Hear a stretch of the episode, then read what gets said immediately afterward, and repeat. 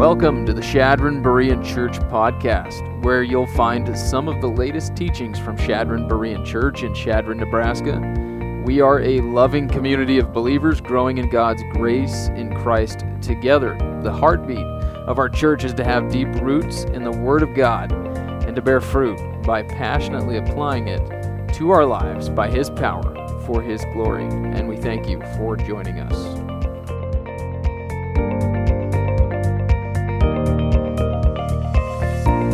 We are back in Romans five this morning. If you want to turn there with me, Romans chapter five, verses twelve through twenty-one, on our uh, drive through Romans, our journey here. And I want us to consider this morning uh, the influence that one person can have on the world. Have you ever thought about how much influence one individual can have? Just one person can impact the world in incredible ways. Take Thomas Edison, for example. This, this guy has a record one thousand ninety-three patented inventions, including the light bulb, the record player, and the motion picture camera. Albert Einstein developed quantum physics and the theory of relativity. Abraham Lincoln set three point five million slaves free with one Emancipation Proclamation. Life-changing stuff, world-changing. And uh, because my wife fell and, and hurt her back recently, there was a story out of India that stood out to me. It's actually fairly recently in the last century here. There was a man by the name of Dashrath Manji who lived in the mountains of India with his wife. He was kind of a shepherd out in the mountains. And one day his wife fell while they were out doing their thing, right? She falls down a mountain slope. And because they could not get her to the hospital in time, uh, she died from her injuries.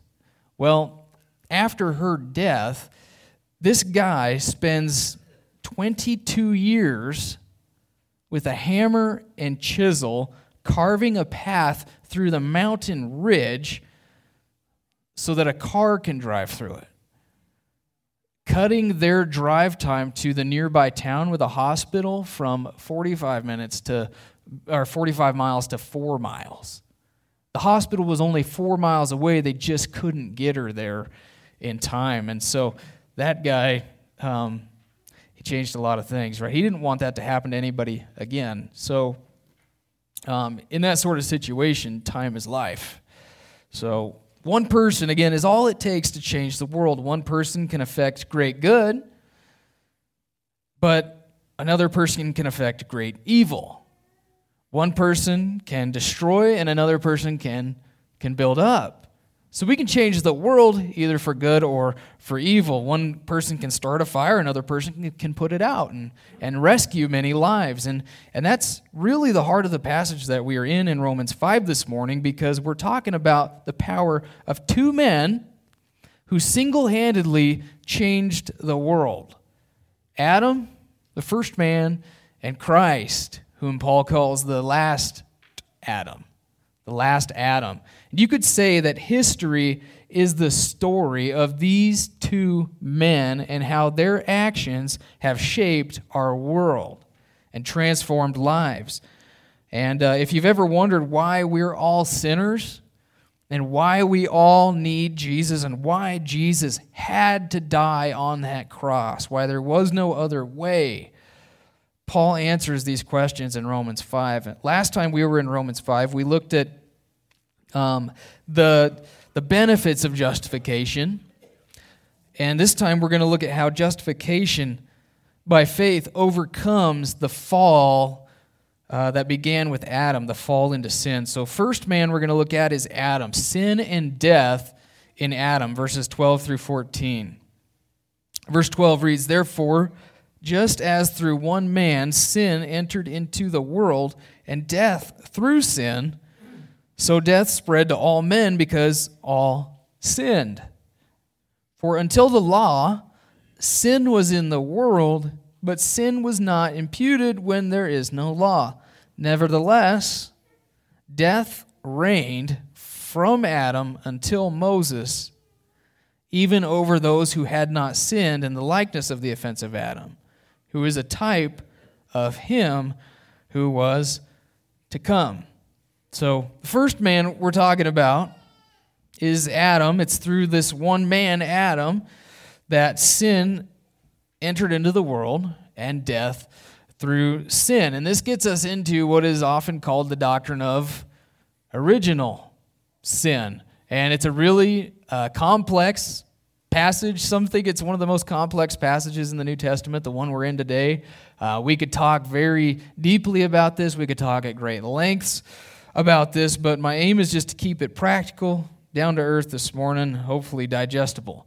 Uh, before we dive in, I would like to point out, though, that um, what Paul says here makes no sense if there wasn't a real historical first person named Adam. Uh, I know people want to make fun of that these days, right? Because we've all embraced evolutionary theory, and there was always, you know, life and death and life and death until man came along. But the Bible says there was no death until sin entered the world, which means God did create and a real Adam and Eve. They really existed. It was perfect until they sinned against God. At that point, then death entered the world. I mean, if Adam isn't a real historical human being, if he isn't the father of us all, then everything from Genesis onward is useless. I mean, that's how important it is to believe in the creation account the way that the Word of God says it, it, it went. Because without that, without Adam, nothing else makes sense. Why would Christ even have to come, kind of thing? So I just want to point that out because Old Testament and New Testament, including Jesus, go back to Genesis and teach that Adam and Eve really existed, and because of it, that's why Jesus had to come. That's why this world is the way that it is. Um, it's the foundation for the rest of the teachings in Scripture. But uh, when Adam sinned, death, both physical and spiritual, spread to all men, Paul says. Death spread to all men. So as head of the human race, Adam affected all his descendants after him. And that's that's us. We're all his descendants. Did you know we're all related? Right, that's kind of weird, huh? But, I mean, genetically, I mean, it does go back to one person. It goes back to Adam. He plunged all of mankind into sin and death and condemnation. And I know what you guys are thinking. When I get to heaven, I'm going to wring his neck, right? When I'm out spraying thistles in the middle of summer and sweating bullets out there and dealing with that two four D and whatever chemicals, I always think, oh, Adam and Eve, you know, these thorns and thistles. Genesis three. Thanks, Adam. Thanks, Eve. That's what I go back to. But in my mind, but we think, right, when it comes to this situation, we think that, well, this isn't fair. And why should I be punished for Adam's sin? I mean, it's not like I was there. I didn't choose this, right? Why should we have to pay for Adam's sin? Why would God condemn the world because of the act of one man? And I think uh, if we're honest with ourselves, if we were in Adam's shoes, don't you think we would have done the same thing? Because be honest with me. When you see a sign that says, wet paint, don't touch, what do you do? You just want to see if it's dry, right? You just want to touch a little bit. Yeah, see, if you see a sign on a door that says, do not enter, keep out, what do you do? I'm just going to peek in there a little bit, see what's in there. Right? So if a document says top secret, you want to find out what the secret is, right? That's human nature. Well, Adam just wanted one little taste. I know I'm not supposed to eat of that tree of the knowledge of good and evil. I just want one little taste of it. That's kind of how it works. And let's bring up the tree thing. Why would God even put this tree there in the first place? You ever thought about that? Why did God, if God's in control of all this, why did he even put that tree there? Why did he even allow this to happen? Well, the reason is because love is a choice. It's a verb. Okay, it's not a feeling. Adam had the choice. God left that tree there because he didn't create a bunch of robots here. He wants a real relationship. Real relationships require a will, a will, a choosing. And God left it there for Adam and Eve to demonstrate their loving allegiance to God.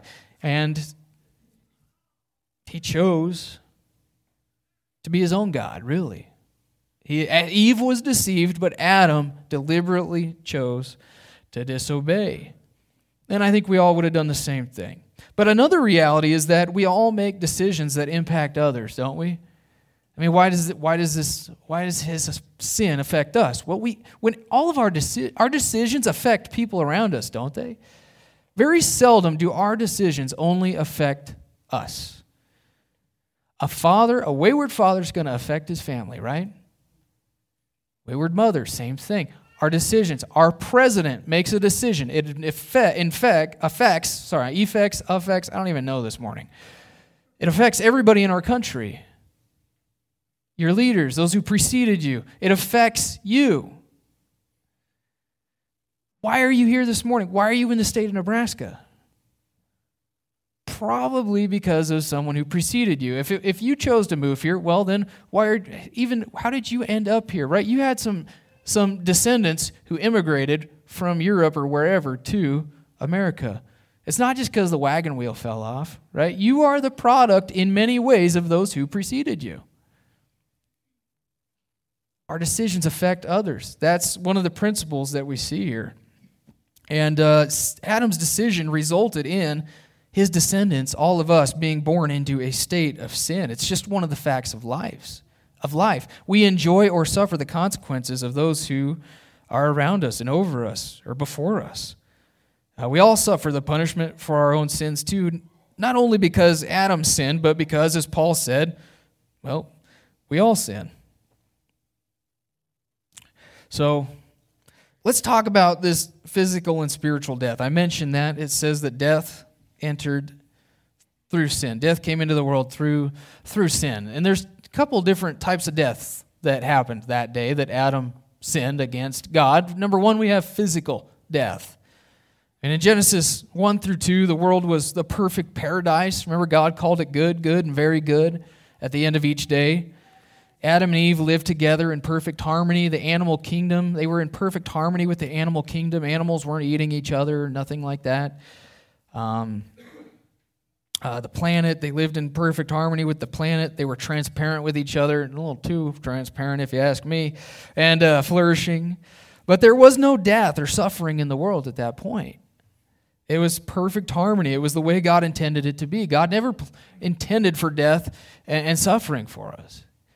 But in Genesis three, through the influence of Satan, man sinned against God. Man wanted to be his own God, and God warned Adam. He said, look, if the day you eat of that tree, you're going to surely die. Well, when Adam ate of that tree, what happened? Did he just keel over physically? No, but death did enter the picture at that point. Physical death did. He would eventually die. They would die physically. Every tombstone, coffin, and cemetery, morgue, mortician, these are all evidence that what God said would happen did happen. they're, they're all evidence that, that sin is in the world. Uh, just as parents pass on physical characteristics. Some of you guys passed on your physical characteristics, right? You, the older you get, the more you look like, feel like, do things like your your mom and dad, right? You even this week, so on my, my wife's side of the family, uh, it was finally revealed, it became evident that uh, so-and-so had Huntington's disease, that they did get it, like later in life it began to show up. Huntington's, Huntington's disease is awful, but um, you have about a one-third chance of getting it. And so we pass on, now all the children know that they have a one-third chance of getting it. And they might not know for some time, but um, we do pass on physical characteristics, physical things. And um, it's a sad reality, but even sadder is the reality that every child of Adam, which is all of us, has a one hundred percent chance of getting the sin disease. It's not a one-third chance. Every single one of us has contracted this sin disease, and we are all born helpless to remedy this disease, and the consequences of this disease are far worse than, than we can imagine. It's separation from God forever, um, both now and forever. Our sin separates us from God. That leads us to the spiritual death side of things. And this is the death that I think happened the day that Adam chose to rebel against God. It was a spiritual death. And we have to define death. Death means separation, never annihilation. Uh, when someone dies physically, there's a separation that takes place, right? Their soul, spirit, the immaterial part of that person leaves. It separates from the material part of that person. But there's also um, a spiritual death. We are separated from God's goodness, from God's fellowship, from fellowship with God through sin. Sin separated man from God in a relational sense. Uh, they became, man became God's enemies. The fellowship with God, that spiritual connection with God, was broken. And this is why we feel so distant from God at times. It's because of sin. That sweet fellowship with Him is broken. I mean, if we are without Christ, we are spiritually dead. There is no spiritual antenna there. Right? The rabbit ears are broken off. We're spiritually dead. But even if we have Christ and we're still living in sin, we're not going to feel that close connection to God because that sin is breaking the fellowship. Yes, we are saved, but sin can bring interruption to our relationship with Him. I like to think that at the fall into sin, man lost his F M frequency. You know how your radios have an F A M, F M? Does anybody still use radios these days? Now, the F M frequency uh, that was lost is the faith man frequency. The faith man died. The man of faith died that day in the garden. His spiritual antennas lost their sensitivity or reception to the things of God. And there's no amount of, you know, adjustment of the, the rabbit ears or tinfoil that can fix it. You can't fix this spiritual reception on your own. You're just too far from God. You need someone to come adjust it for you, basically, which is Christ. But uh, so now all that we're left with is the A M frequency, who, whom you might call the Adam man or the animal man. We've gone from F M to A M. And uh, basically, this is man, Adam man, animal man. He, he's, he's the man out of touch with God. And he's and he's running around on, on his own instincts, doing what he thinks is right. And in the end, it leads to death. So the animal man or the natural man, whatever you want to call him, this concept comes from First Corinthians two fourteen. It says, "But a natural man does not accept the things of the Spirit of God, for they are foolishness to him, and he can't understand them because they're spiritually appraised." So this is why so often I think when you when why when you share the gospel with somebody, you ever shared the gospel with somebody and it's just like their eyes glaze over, they, there's nothing there, nothing's getting in, penetrating. There's a deadness there. There's the, the reception is gone. They're a natural man, and uh, that's there's a wall there. It's like they tune out. That's what it, that's what's going on there. They're spiritually dead. They need the Spirit of God to illuminate them to an understanding of the gospel and to convince them of the gospel. This is why it's so important to rely on the Holy Spirit when we're witnessing or when we're preaching. I mean, when I when we prayed up here just before the service, we were praying, "Lord, may your Spirit do a work here today," because it doesn't matter if I'm preaching the truth, if God's Spirit's not working at work in your hearts and in your minds and in your in your lives, like He has to do a work, at least convincing you of the gospel, illuminating the truth of His word for you. Um, this is why Jesus said we have to be born again. It's because we're all spiritually dead. We need to be born spiritually. Ephesians two says we are dead in sin and need to be what? We need to be made alive in Christ. I also think it's plausible to say that because man is spiritually dead, he has an empty void in his heart. Sometimes uh, the Bible calls it a hard heart, but he's got a he's got a, a vacuum there because man was created to have the Spirit of God indwelling him. Now that that's gone, there's a vacuum created. And so man is constantly trying to use the things of the world to fill that void that was created because the Spirit is not there. So he's going to look to the things of the world. The unspiritual man, the natural man, the Adam man is constantly trying to satisfy this vacuum, this longing, this desire for something more. He doesn't know what he was created for, which is a relationship with God, and so he's trying to fill it with the things of the world, be those things positive or be those things negative. So negatively, an unspiritual man might try to fill it with sinful ways, right? Rebellion against God. I'm going to find life without God. I'm going to find it in drugs, or I'm going to find it in partying. It's a, it's a, it's a bad pursuit, right? It's not going to fulfill you. Some of you guys have tried that. Right? Broken cisterns, they call, Bible calls them, right? They're cisterns. They don't hold water. They satisfy for a little bit, but what happens? They leak. You're never fully satisfied. And then there's the sincere man or the good man. He's going to try to fill the emptiness with what he deems as good things, which is maybe exercise, vitamins, good deeds, religious activity. That's how I'm going to find fulfillment. None of these things are going to satisfy them because what does he need? He was made to have the Spirit of God indwelling him. Therefore, only the Spirit of God can fully satisfy him, can fill that void. And that only happens when we come to faith in Christ. So when we come to Christ, the Spirit of God baptizes us, right? He comes to indwell us again, and we're the faith man again. We have that faith man frequency back. And we're restored in our relationship with God. And so that's the, the principle that I have for us is we must be born again. We must be made spiritually alive again through faith in Christ. We need to be made whole. You guys ever watch The Donut Man growing up? It's like a kids' ministry show. The Donut Man, he's got a hole in the center. You know, the donut. Okay, some of you have. I'll stop. Other you, you guys, the rest of you guys can look it up. It's awesome. So, in verse thirteen through fourteen, Paul begins to explain now the relationship between sin and the law, sin and the law.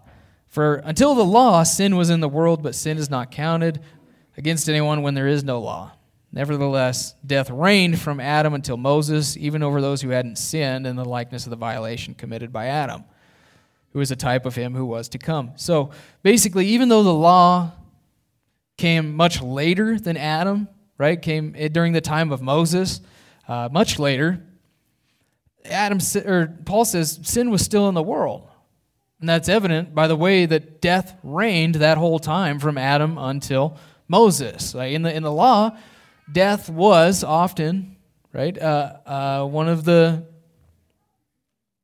you know if you sin against the law, you break the law, right? You deserve to die on many occasions. But Paul's just saying, look, even before the law, people were dying for their sin. I mean, this is this is a law principle in the world. Law or not, transgression of the law or not, death reigned because of sin. And one of the the helpful things to keep in mind, I think, when we're reading Romans, is that transgression is different from sin. So transgression is a specific type of sin. Transgression means that a law has been given that has been now broken. You have gone, you have you have crossed that boundary of the law that was previously defined. So as a kid, uh, you might you might sin in your household and you you don't even realize it. You're that young. You don't know this rule, you don't know this command, you sin.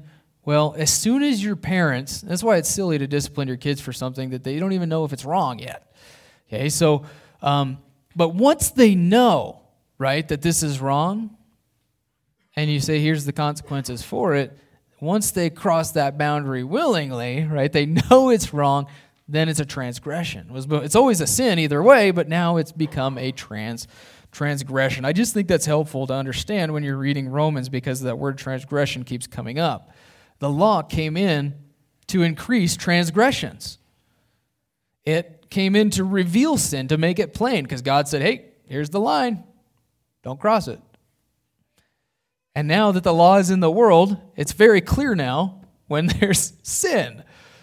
Okay, and people have no excuse. That's what he said in chapter three, verse nineteen. He, that's the law holds the world accountable, even more so than conscience. Uh, it increased sin. Chapter five, verse twenty says, because, like I said, if, if we see a sign, if we see the law say don't touch, or wet paint, right, what are we going to do? Paul's going to talk about this in Romans seven, but this is how corrupt we are. This is how messed up our sin nature is. If we see a law that says do not do this, what do we do? We do it. Paul says, I, I, I wouldn't have coveted except the law said don't covet. So now here I am coveting. This is how messed up we are.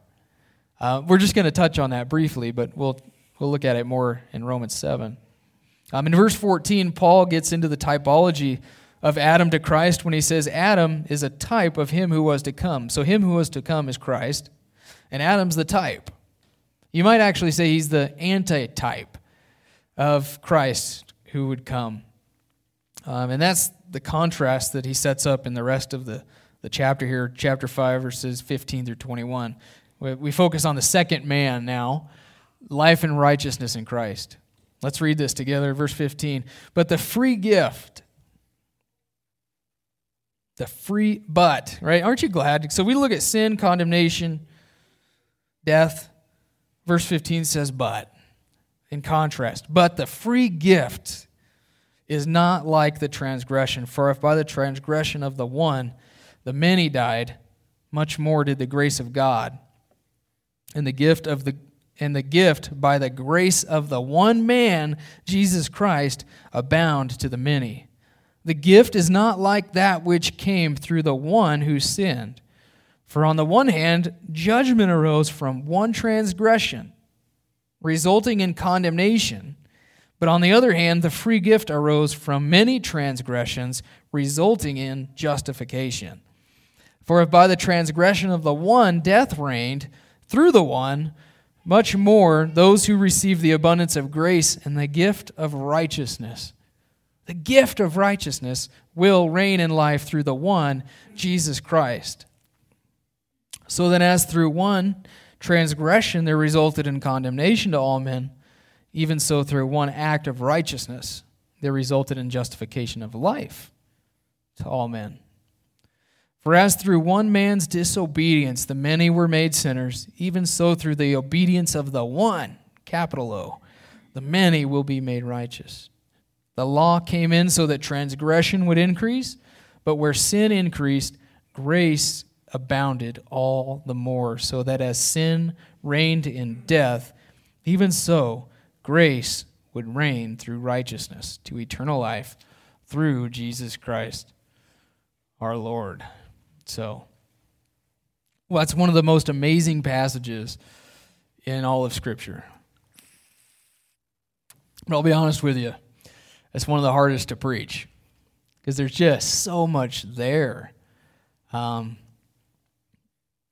so basically, what I'm going to do is I'm just going to restate what Paul said in a way that I hope will make it more digestible for us. I mean, there's just there's a lot there, and uh, basically what this passage reveals through a contrast between Adam and Christ is that Christ has more power to save than Adam has to doom. Isn't that good? Christ has more power to save than Adam has to doom. What Adam did, Jesus undid. Adam in the garden failed. Jesus in the wilderness, when he was tempted, prevailed. Through one act of disobedience by Adam, the whole world was condemned. Through one act of obedience by Christ on the cross, the whole world could be justified freely by grace. Adam brought condemnation, Jesus brought grace. Adam made many sinners, Christ makes many righteous. Adam increased sin. Christ increases grace to cover sin. I mean, isn't the, aren't these thoughts incredible? It is unbelievable. We have gained so much more in Christ than we ever lost in Adam. That's what this is saying. Jesus has redeemed us, and more so. I mean, it's unbelievable what Christ has done for us.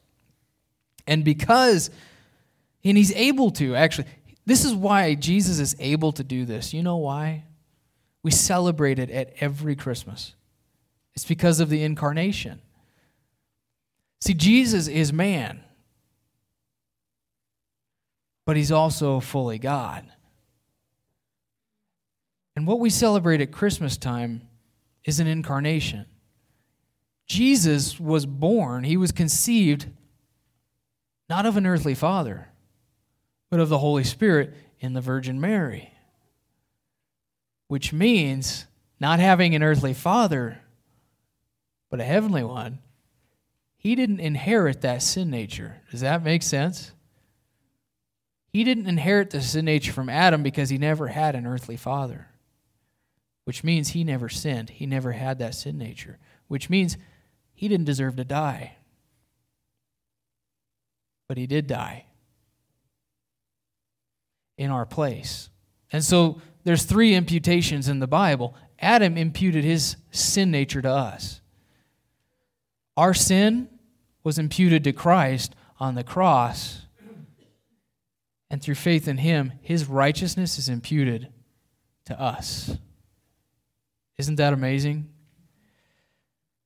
This is why we don't want to say it's unfair that we're paying for Adam's sin, because the principle is true in reverse. We freely receive grace and righteousness through Christ's obedience, not our own. That's not fair to Christ, is it? Because he had to pay for our sin, and he didn't deserve it. If God was fair, if we wanted God to be fair, we say that's not fair. If we want God to be fair, he'd have to take away that grace principle, and we would all be condemned in hell forever. In fact, he might as well zap us all right now for the sins we've committed. You don't want to say it's not fair. You don't want fairness. You want mercy, and you want grace, and that's what Jesus did for us. You know, the other day we ordered a pizza. It was two days ago, actually. Someone didn't want to cook.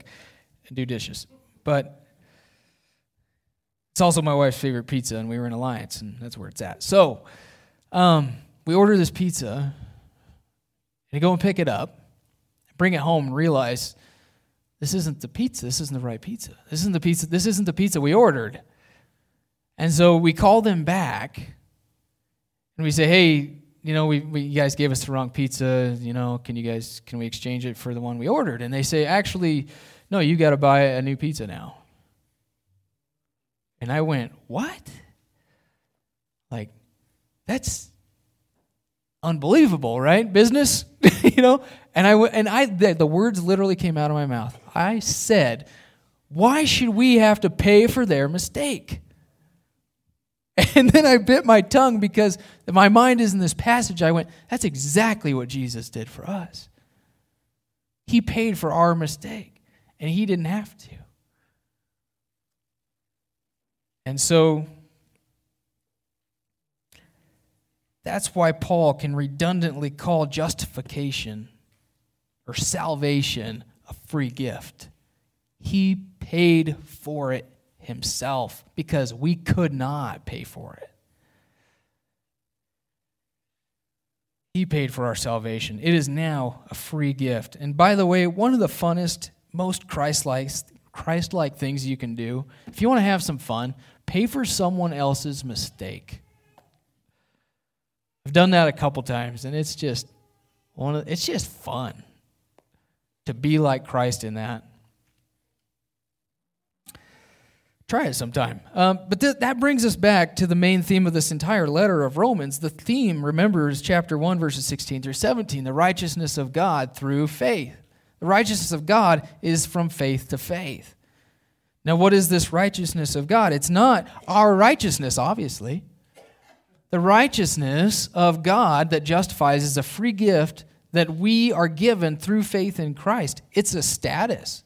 Now, God is righteous, right? That's a characteristic of God. But this righteousness of God, that phrase in Romans, is talking about a gift that he gives to us. He's saying, no matter what you do, no matter how good you are, no matter how religious you are, you cannot be righteous enough. Therefore, Jesus died to make you righteous with his righteousness. Isn't that? That's the good news. That's the gospel. And that's why I can't quit preaching, because that's the gospel. That's the gospel everybody needs to hear. That's why this church is here, right? There's a, no, no, I don't want to get into it, but man, we need gospel preaching churches. We need gospel preaching saints. People need to hear this message because this world is so full of legalism and false gospels. Every religion in the world except authentic Christianity is teaching man to try and be good enough to get to heaven, basically. That's why it's so important that we get this message right. It's a free gift. Grace, by definition, must always be free. Gifts are always free. You never work for a gift, do you? As soon as you work for a gift, it becomes not a gift, but a, a reward, something that you've earned. And so we've got to keep that clear. He did all the work for us. And Uh, this is both an invitation and an ultimatum when you think about it. It's an invitation saying, here, take freely the gift of life, but it's also an ultimatum which says, you need this, and if you don't take it, you won't have life. And so if you're here this morning, you've never trusted Christ as your Lord and Savior, I'd invite you to do that. Even right here and right now, you can, in your heart, while I'm still preaching, call out to Christ in your heart and say, Lord Jesus, I need that gift of salvation. Okay, because, because it is a gift, but you have to receive it personally. It has to be an exchange between you and the Lord. It's a personal relationship issue. Well, this last principle I've got for us is one of my favorites in the entire Bible. Verses eighteen, well, it's verses twenty through twenty-one. And it's this: grace always outpaces our sin. Grace always outpaces our sin. The grace afforded us in Christ is so free and so so sufficient that he says that grace is always going to outperform our sin. So it's just a radical grace principle, isn't it? The law increased sin, but where sin increases, grace increases all the more. It superabounds. It extends. So if if sin makes one step, grace makes two. This is for believers. This isn't saying that grace covers everybody's sin in the world and, you know, everybody can go on sinning. No, Jesus died to free us from sin, right? But when we sin, we take five steps in sin, grace takes six. You take eight, it takes nine. This is an amazing, this is one of my favorite principles. And we need to remember this because um, some of you might need to hear that this morning because you feel like you're you're a sinful failure on so many levels. As a believer, you might have had your worst day today in a long time, or your worst day recently than you have in a long time. Maybe you really blew it, did some things you shouldn't have done. You've got some godly sorrow over it, some grief. You need to know grace outpaces your sin even on your worst day. When sin reaches its high water mark, grace floods over it still. One man said, sin cannot erect a dam so high that grace cannot overflow it. That's a beautiful picture. In the fourteen hundreds, Spain minted a coin that said there's no more beyond Spain. They thought that Spain was the end of the world. They hadn't made it to the New World yet. Christopher Columbus hadn't sailed the ocean blue. It's in the fourteen hundreds. No plus ultra. No more beyond this. We're Spain, we're it. Well, fourteen ninety-two, I think it was, Christopher Columbus sails, finds the New World, and they have to remint these coins to say plus ultra. There's more beyond. And as a sinner, you might be tempted to think your sin is just too much for God. There's no more grace available, but plus ultra. more beyond. There's always more beyond in Christ because of what he's done for us. He's the only one who has the power to change your life by the power of his grace. He's the one man. There's only one name under heaven that has the power to change our lives and to change, change this world. He is the only one who can make the difference. He's the only one who can bring healing to you spiritually. He's the only one who can satisfy what you're really longing for. He's the only one who can bring healing to your relationships, your marriage, your your your your personal life. He's it. He's the only one who can bring hope and healing, restoration, and freedom. And as his followers, it's amazing to think that we can, by being Christ-like, we can change the world too. Like, well, the world changes. Changing the world happens one Jesus follower at a time. One Jesus follower at a time, living the way God intended in these day-to-day moments. Someone once said, one smile can start a friendship, one word can end a fight, one look can save a relationship, and one person can change your life. That one person is Jesus, but we in turn get to take that, that, that person, and we can now be like him, and we can make a difference in our world as well. Think about the power of one this morning. Let's pray. Lord, thank you so much for Romans chapter five. I I sit here just mind blown by the incredible grace that is given to us in Christ. It's so much grace that Paul would call it a free gift, which is just totally redundant.